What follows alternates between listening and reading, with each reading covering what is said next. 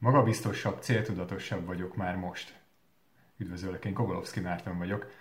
Ez az, amit az egyik sikeres ügyfelem írt, mikor megkérdeztem, hogy mi változott az életében az eddig közös munka során. Ami igazán érdekes, az egyik, hogy még csak a felénél tartunk, a másik pedig, hogy valójában nem ezért jött. Igazi harcosként ismerték, olyannak, aki, aki folyamatosan a csúcson pörög, mindig megküzd a kihívásokkal, teljesíti, amit kitűzött.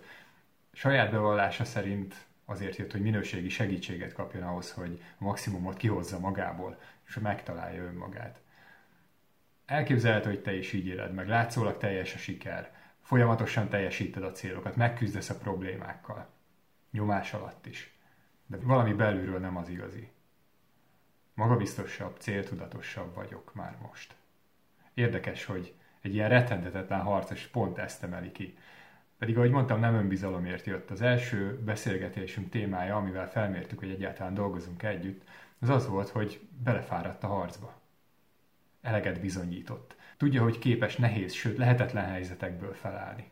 Megvan ez az önbizalma. Képes sikerre vinni mások által félelmetesnek tartott küldetéseket, de szeretne már lenyugodni. Élvezni, amit eddig létrehozott, és nem kényszerűen a következő ellenséget keresni, a következő kihívás után futni. Volt már hasonló helyzetben, amikor hasonlóan sikeres időszak állt mögötte, de képtelen volt lelassítani.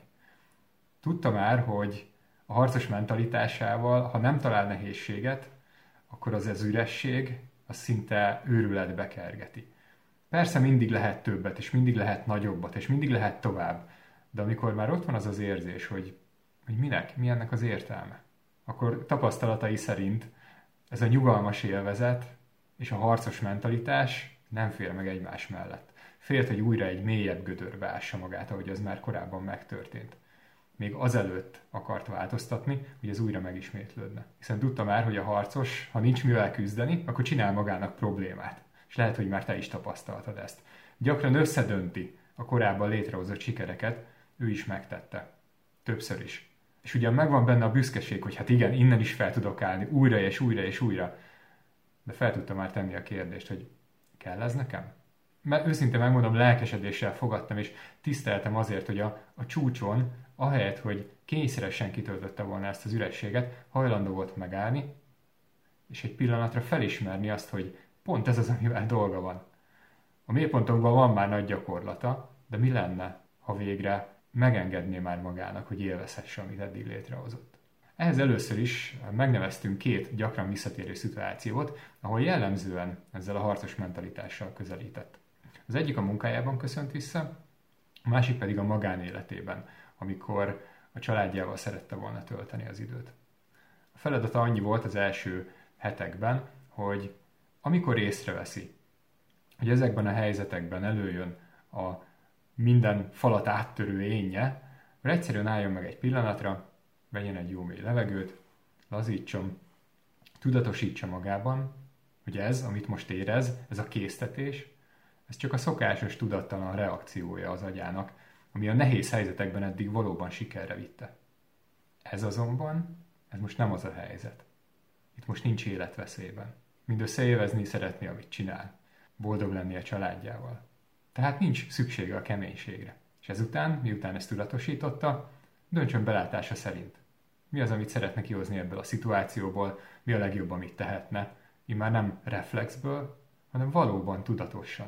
Mivel elkötelezett volt a változtatás mellett, és folyamatosan figyelt, és amikor észrevette, akkor alkalmazta ezt a nagyon egyszerű technikát. Ezzel elérte, hogy folyamatosan emlékeztette az elméjét. Nincs már szüksége ellenségekre, hiszen harc nélkül is haladhat tovább az életében. Sőt, újabb és újabb élethelyzeteket fedezett fel, ahol tipikusan harcolt korábban. Az egyik legnehezebb szakasza ezeknek a változtatásoknak az jellemzően 3-4 hét után jön. Ekkor már áttélt néhány sikerélményt, az új könnyedebb működésben, kísér a figyelem, és aztán érkezik egy igazi erőpróba.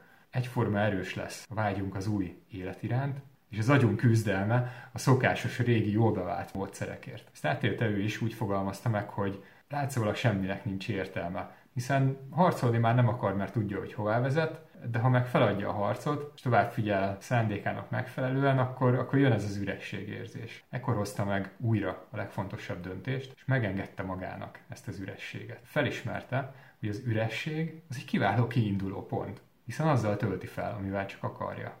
A szokásokat ismétlő elméje csak a harcot ismerte, mint eredményes működést.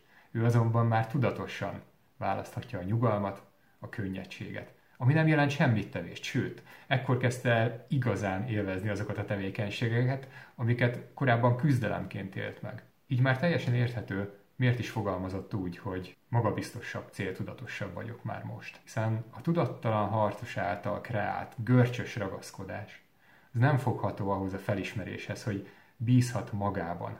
Nem kell keményen harcolnia, élvezheti, amit csinál, szeretettel, bizalommal tölthet időt a családjával. Itt tartunk most, és őszinte érdeklődéssel várom, hogy mi mindent fedezhet még fel, és hogyan hozhatja ki ténylegesen a legtöbbet az életéből.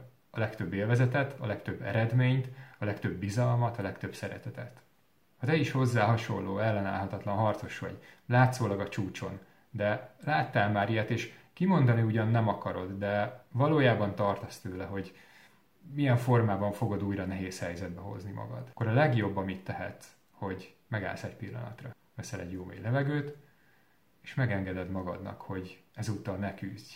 Élvezd egy pillanatra, amit létrehoztál eddig, ismerd el a teljesítményedet, add fel a harcot, és már is győztél. Tudom, hogy ezt könnyebb mondani, mint megtenni, de ha készen állsz változtatni, írj.